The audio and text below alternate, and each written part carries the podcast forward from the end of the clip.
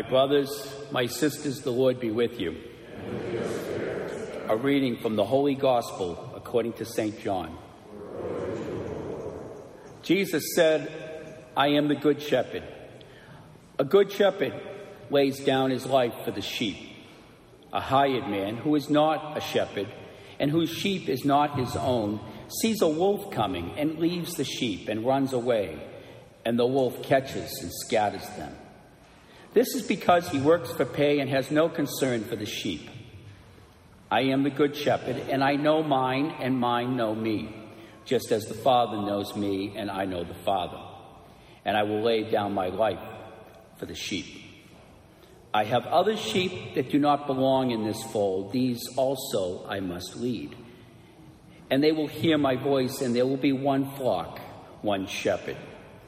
This is why the Father loves me because I laid down my life in order to take it up again.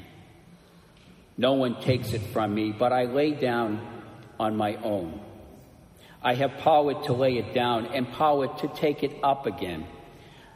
This command I have received from my Father, the gospel of the Lord.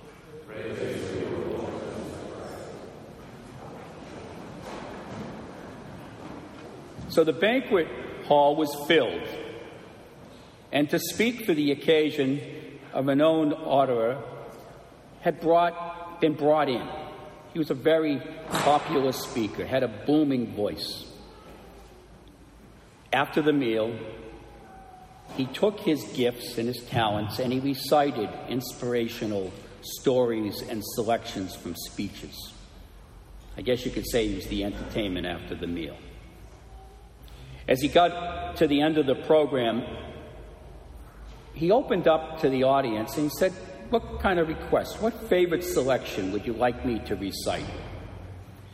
And from the back of the room, an old man stood up and asked if he would remind, mind reciting the 23rd Psalm. And the speaker said he would be glad to do it. It was one of his favorites. But when he was finished, he said, I would like you to recite it as well. So the old gentleman nodded his head in agreement and he sat back down. And then this beautifully trained voice that filled the whole theater. The speaker began, The Lord is my shepherd, I shall not want. He maketh me drop to lie down in green pastures, he wadeth beside me the still waters. He restores my soul. And when he was finished, there was much applause, and everyone in the room got up and gave him a standing ovation. And then he looked over at the old man and says, All right, man, it's your turn. So he kind of walked up to the stage and, in a trembling voice, and it was kind of cracked by time, the old man began to recite, The Lord is my shepherd, I shall not want. Each word was spoken softly and slowly, and emotionally, he had some difficulty. And right up to the very end, when he got to the last words, Surely goodness and mercy shall follow me all the days of my life, and I will dwell in the house of the Lord forever. And when he finished, there was no applause. There wasn't a sound in the room. But neither was there a dry eye in the audience. So the speaker had to follow him. So he stood up, got back onto the stage, and he had only one thing to say to the old man I may know the words of the 23rd Psalm, but you know the shepherd. You know the shepherd. Do we know the shepherd? And which shepherd do we know better? St. John tells us there's a good shepherd and a not so good shepherd.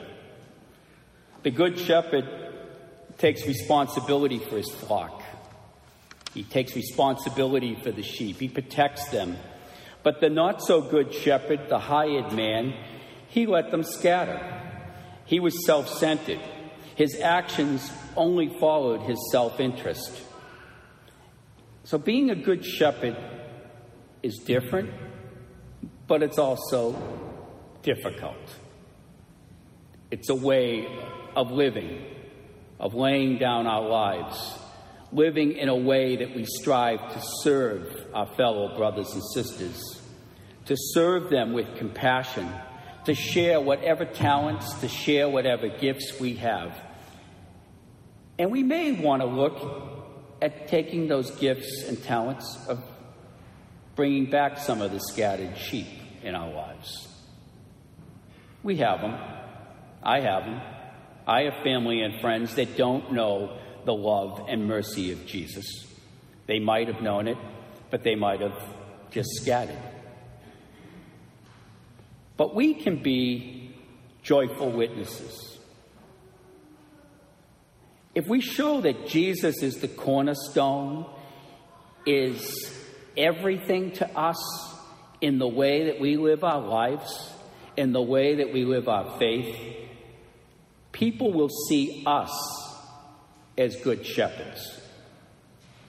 And we live the words of that old Christian song, and they'll know we are Christians by our love. Through our actions and through the way we live, we can be a good shepherd. I think of Barbara Bush, who died this week, 92. I think she led and shepherded her family. And a few quick things stuck out when they started to talk about some quotes that were attributed to her. She said, When all the dust is settled and all the crowds are gone, the only thing that really matters is faith, family, and friends. She spoke at Wellesley College back in 1990, and she said, At the end of your life, you will never regret not having passed one more test, not winning one more verdict, or closing one more deal. You will regret not spending time with a husband, a friend, a child, or a parent. But I love how confident she was in her faith and the way that she treated people. The only regret she said she had was that there were times that she, that she could have been more tender. There were times that she could be more tender. Her pastor said the one thing that she lacked was patience. She always wanted things to kind of move along, but he admitted that three weeks ago she had lost her patience and she wanted to get on with the next chapter of her life. She said, I know there is a great God, and I'm not worried. Now that's confidence.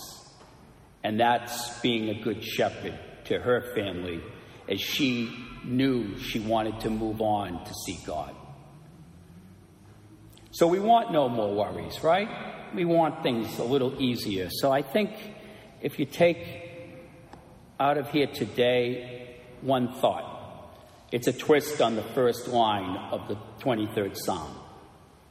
The Lord is my shepherd. He is all I want.